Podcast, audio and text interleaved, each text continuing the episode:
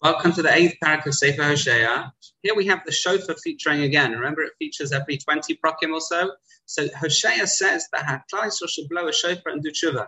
The shofar and tshuva are intrinsically bound. Shofar being the sound that brings us back to source, whether it's sacrificing Yitzchak, whether it's the Matan Torah, it's bringing us back to source. It's the tefillah without any words. Uh, they rebelled against Torah. We rebelled against Torah. Bring us back. Since Klal Yisrael daven insincerely, says Isaiah, um, we have been forsaken.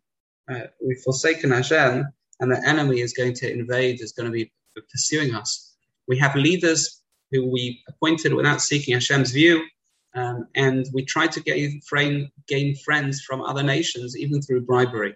Um, goes on to say that we are hated, despised like a useless kli, useless vessel by nations such as Ashur, because people don't see that we have a role in history.